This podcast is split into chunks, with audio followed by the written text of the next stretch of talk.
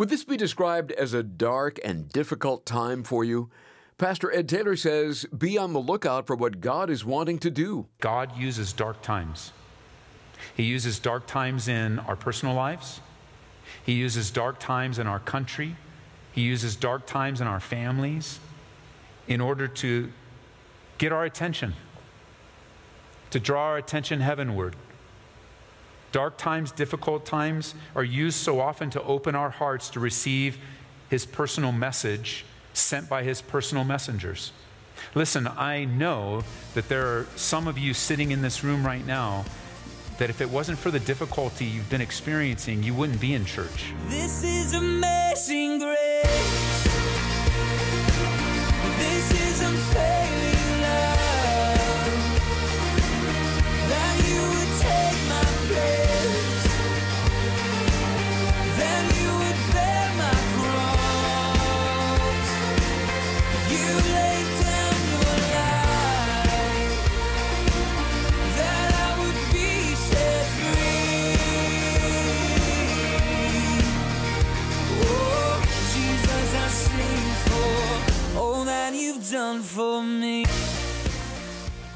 Calvary Church, Colorado, this is Abounding Grace with Pastor Ed Taylor.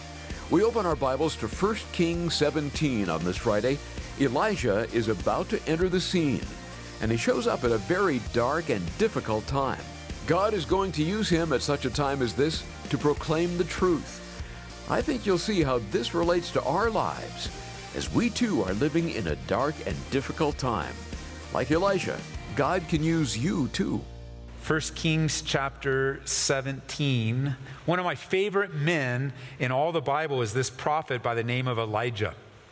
That's how chapter 1 of, or 17, verse 1 opens up. And Elijah the Tishbite of the inhabitants of Gilead said to Ahab, As the Lord God of Israel lives, before whom I stand, there shall not be dew nor rain these years except at my word. Elijah the Tishbite said to Ahab, and it's true. Ahab, as we learned in our study last time, was the most wicked king to date. If you just look back in verse 30 of chapter 16, now Ahab the son of Omri did evil in the sight of the Lord, and I circled the word more than all who were before him. Now, thinking about uh, of that in our own day, I don't think we have the kind of leadership like Ahab in our country. Although some might agree or disagree with that, I don't think we have this level of evil in leadership. Even though it's not as bad as a time in Ahab, I think it's possible for us to see that we're living in troubling times in our own country, in our own lives, in our own world. I don't say that to alarm you. I'm not trying to exaggerate, but I'm sharing with you as a man, as a fellow brother in the Lord, as a dad, as a grandparent, as a pastor, as a friend. Like the world in which you live in is crazy, upside down. It seems as if it's more upside down than any other time in history. And we've seen in history some crazy times and difficult times. In our day and age, there's a rise in terrorism, there's sexual confusion, perversion, there's economic craziness, there's oppression of most of the population in poverty, there's political turmoil. The effects of what social media has done on our generation is yet to be seen in future generations. If the coming of the Lord doesn't happen soon, they're going to do studies of the time before social media and after social media, and I believe what they'll find will be shocking. How it changed literally people's minds and thoughts and how they act and how they communicate. We live in a culture that is more narcissistic that seems like in any other time in history, more self-centered, more more hurtful, more slanderous. And yet, at the same time, it- it's like when the Proverbs describes the adulterous woman, where she goes in and has sex with a man and just wipes her lips and says it's okay. I mean, I see that in so many different ways in our culture, where people, even so called believers, are caught up in the worst of the grievous lifestyles of sin, and they just wipe their mouth and say it's okay. Now, as things get darker, in any generation. Because this is a time here in 1 Kings 17 of a dark time. It's the worst time of any of the kings thus far. So that means it's getting progressively worse. And now Ahab, it says, is the worst of any other king before him. So it's a bad time and it's getting worse. And it's in dark times when so many around the world are not turning back to their Creator, not repenting of sin, not humbling themselves, but still resisting and rebelling against the love of God. Recently, there was a big story in the news, something shocking. Can't believe it's happening the way it was reported. There's a Bible study going on in Washington, D.C., and some politicians are attending it. And the world's flipping out. And in one of the quotes, I jotted it down, the one of the quotes of somebody saying, I can't believe there's a Bible study going on in the White House. And I can't believe people, prominent politicians are going to the Bible study. And somebody described it, and I quote, they're taking us back to the Stone Ages. That's your world. It's not Ahab's world, it's your world. Taking us back to the Stone Ages, which isn't in any way an accurate statement on many different levels no doubt a college educated person said that. The product of our educational system, able to separate themselves from reality. I suspect after I got over the initial shock, although it's not so shocking anymore, but after, after I got over the initial shock, I began to pray for this person. Because, you know, if this person isn't hurting already, he will be. If he hasn't faced some significant trial in there, he will. If he hasn't been under the influence of alcohol and out of control, most likely it'll happen. If he hasn't been betrayed yet, it'll happen. If he hasn't had some significant loss yet, it's coming. And yet, this person's positioned himself against the very God that could help. Taking a, a role in society to, to view godly men and women coming together for a Bible study, to pray together, to pray for our country, to pray for our nation, to, to pray for our cities. It reminds me, you can just jot it down, but it reminded me of a passage in Revelation chapter 6 with all the judgments coming down. And you would think after so many judgments and so much difficulty, there would just be mass repentance. It's just, I can't believe, God, we're sorry. We are sorry. We don't want it anymore. But instead, the Bible says that in uh, Revelation 6.15, the kings of the earth, the great men, the rich men, the commanders, the mighty men, every slave, every free man, hid themselves in the caves and in the rocks of the mountains, and said to the mountains and the rocks, Fall on us and hide us from the face of him who sits on the throne and from the wrath of the Lamb. And yet, we know as we study the Bible and as we examine history that God uses dark times he uses dark times in our personal lives. He uses dark times in our country. He uses dark times in our families in order to get our attention, to draw our attention heavenward. Dark times, difficult times are used so often to open our hearts to receive His personal message sent by His personal messengers. Listen, I know that there are some of you sitting in this room right now that if it wasn't for the difficulty you've been experiencing, you wouldn't be in church. I know that someone listening on the radio right now, that not too long ago, there's no way in the world you would have ever thought you'd be listening to a Christian radio station, listening to men teach the Bible, but it was that dark time that caused you to ask for some kind of help, to seek some kind of help. Why? Because God uses dark times and difficult times. It's often a, a, channel right to the very heart of the matter in a person's life. And Elijah the Tishbite is one of these messengers that shows up at the darkest time of the kings to date. He just comes up on the scene. It says in verse 33 of chapter 16 Ahab made a wooden image. Ahab did more to provoke the Lord God of Israel to anger than all the kings of Israel who were before him. In his days, Hiel of Bethel built Jericho, laid his foundation with Abiram, his firstborn. And with his youngest son, Segub, he set up its gates according to the word of the Lord, which had spoken through Joshua the son of Nun and Elijah the Tishbite of the inhabitants of Gilead said to Ahab. That's when he shows up. one of the darkest times in Israel's history. He ra- arrives during the reign of Ahab, the northern kingdom, Israel's seventh king. Idolatry and rebellion surround and abound in these dark times. The, the nation has completely turned their back on God in a wholesale way. He, has been replaced with weird sexual false worship of Baal and Asherah. You, you would walk into the nation and wonder what has happened to a nation that once followed God. What has happened? I'll tell you what's happened. The leadership abandoned God. Because leadership is everything. Those that God puts in place to be examples. Generally, we follow the examples that we choose to follow. and we are prone to the flesh. And so, if we have bad examples put before us, there's a good chance that we may just choose that. And then it catches on. And before you know it, it's completely sold out to paganism. But the good news is that Elijah brings the truth to a dark time. And the reality, of course, is that in the darkest of times, even the least bit of light is a good thing, let alone a man like Elijah coming with a strong, courageous, bold message of truth.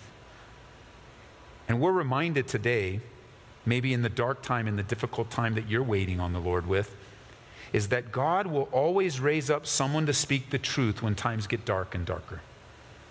That's his pattern.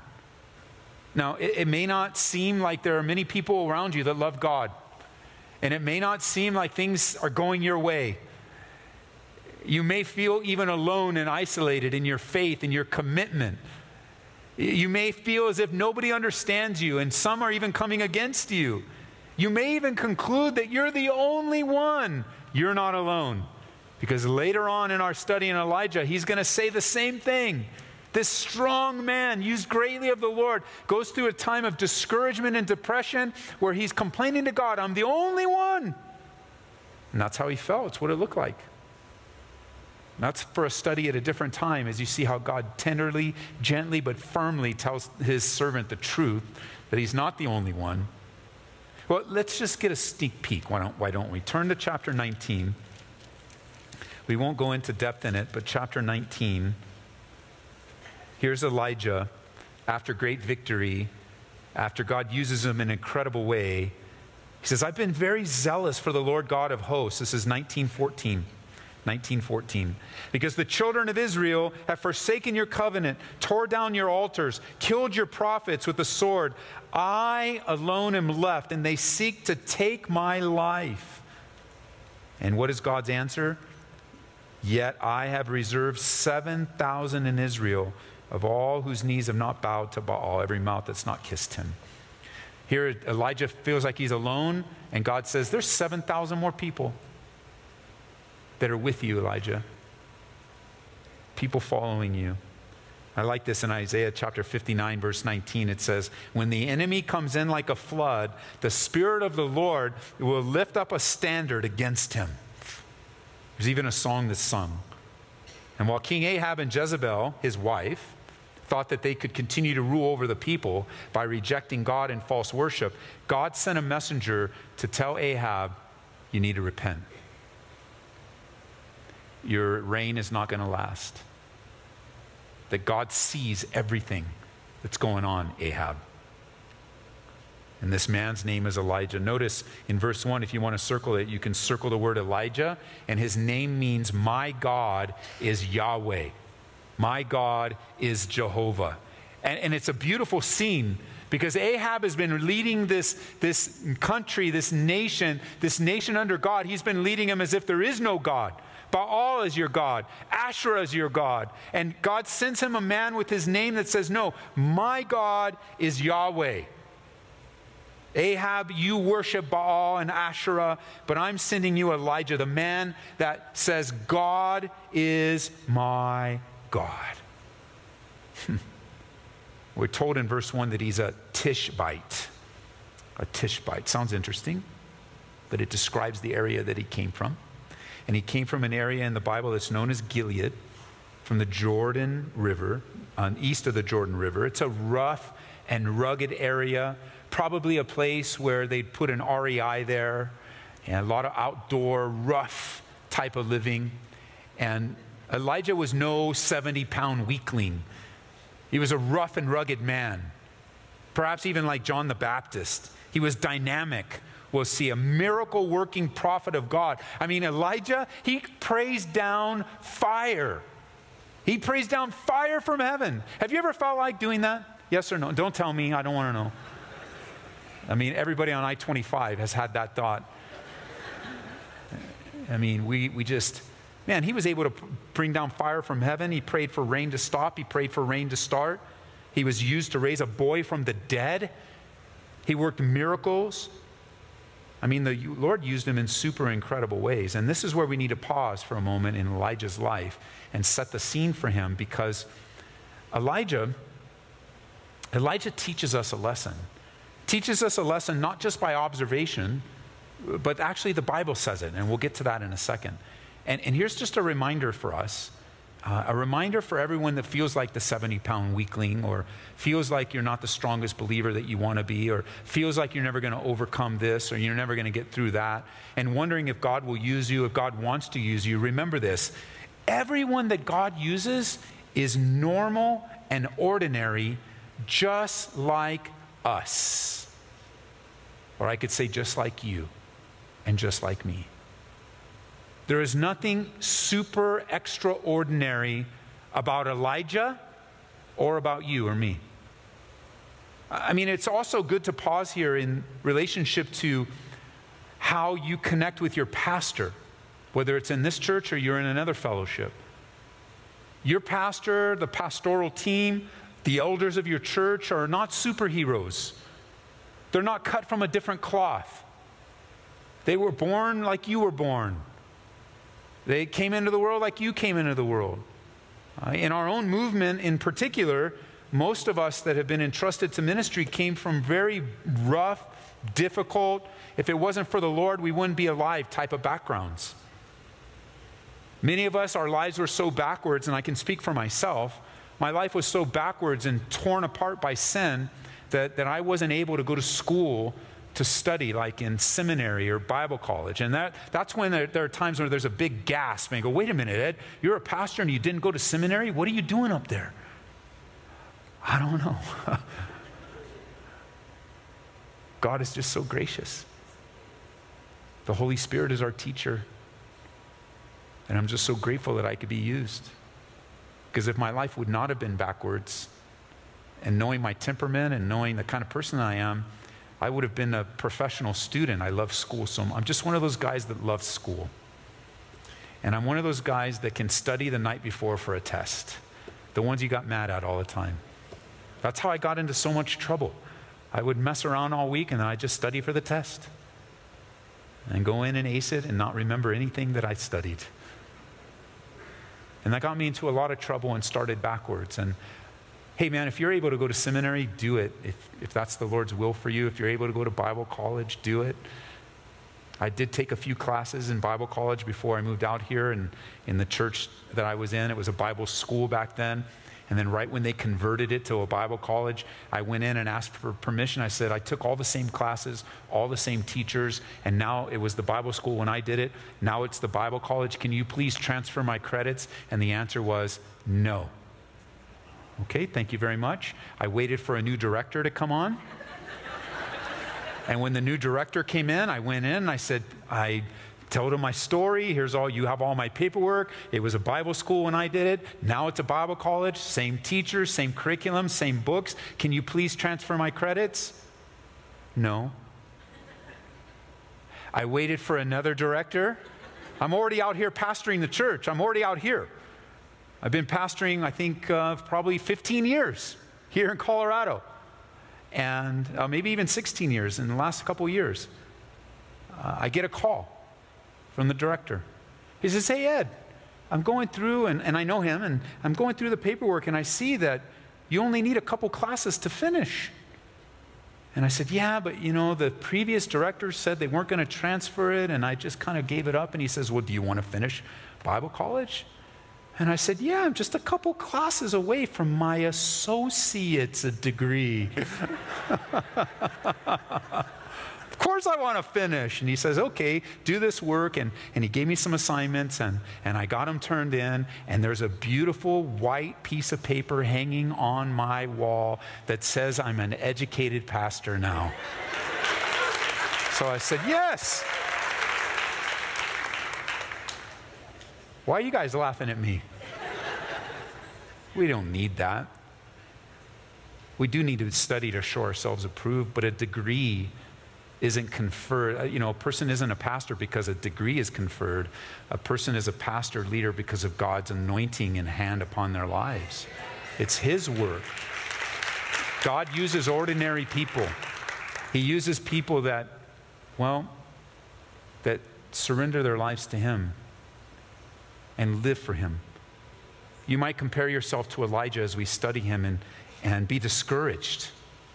I'll never be like Elijah. You already are. I'll never measure up. You already do. He's a man just like you, a man just like me. Maybe you're not comparing yourself to Elijah, but you're comparing yourself to your sister or your brother or you might look at how far your father went and, and you just didn't go. You just weren't cut off that cloth like your dad. Your dad was so good at this, but you weren't, and you went in a different direction. And, and yet, it now, it, instead of just being satisfied with what God's doing, you kind of get discouraged when you compare yourself with someone else. Well, you know, the Bible actually says that it's not wise to compare ourselves with someone else because you're unique, and God's doing something unique in you and, and God has gifted you and you have an upbringing and where you came, God's will in your life. It says in 2 Corinthians chapter 10 that they, measuring themselves by themselves, comparing themselves among themselves, are not wise. Elijah's just like you, just like me. And he comes at just the right time with great courage and boldness. And, and believe me, as you study his, your his life, he's going to need boldness and he's going to need courage. Thanks for listening to Abounding Grace and a message from Pastor Ed Taylor. Hear it again online at calvaryaurora.org when you search for Elijah the Tishbite Arrives. Pastor Ed, like Elijah's day, these are dark and difficult times we're living in. What are some of the ways the Lord might use our listeners at such a time as this? Well, you know, the Bible speaks about the last days and how difficult the last days are going to be, Larry. And and in the last days, we we would use the metaphor of darkness um, because things are getting darker. But the good news is, is that Jesus Christ used the metaphor of light, that we are salt and light. And so, what are the, some of the things that you and I, as believers in Jesus Christ, can be used? We can be used to love, to serve, to enter into people's lives at times of their difficulty, to speak truth to them, to visit them in the hospital, uh, to visit them in their sickness, uh, to to purchase Bibles for them, to invite them to church, to answer their tough questions, to just be available to love on people. Um, God wants to use our listeners in in many different wonderful ways. And first of all, guys, I'm so grateful that you're a part of the Abounding Grace family. We consider you a part of the family here at Calvary Church, and we're so grateful to be connected with you. But open yourself up to God to be used in great ways. And one of the ways that we can always be reminded is you can give to the ministry here as the gospel goes out. You can partner with us financially. Just go to, to calvaryaurora.org, calvaryaurora.org, go to the Give tab, and we would be so blessed to partner with you to get the gospel out in these dark times because the darker the times, the more bright the gospel really is and people are responding around the world to the gospel. And we're just a small part of the big thing that God's doing, but I am grateful to be that small part. So thanks, Larry, for asking. And God bless you guys that pray for and support Abounding Grace. Here in the month of December, we picked out a great book we think you'll enjoy and get a lot out of. It would even make a great Christmas gift. It's called The Case for Christ. Like a journalist would do, Lee Strobel does a personal investigation, searching out evidence that would either confirm or deny Jesus as the Son of God, Savior of the world. And we'll send it to you when you support Abounding Grace with a gift of $25 or more today. Please remember that it's through your support that we're able to bring Abounding Grace to your radio station every day. Maybe the Lord is stirring your heart to get involved in this radio ministry. We are so thankful for each and every gift that comes in, large or small. We can be reached toll free at 877 30 GRACE or turn to calvaryaurora.org. Again, we can be reached at 877 30 GRACE. Set aside another half hour to join us next time when we'll dig deeper into 1 Kings with Pastor Ed Taylor here on Abounding Grace. This is amazing grace.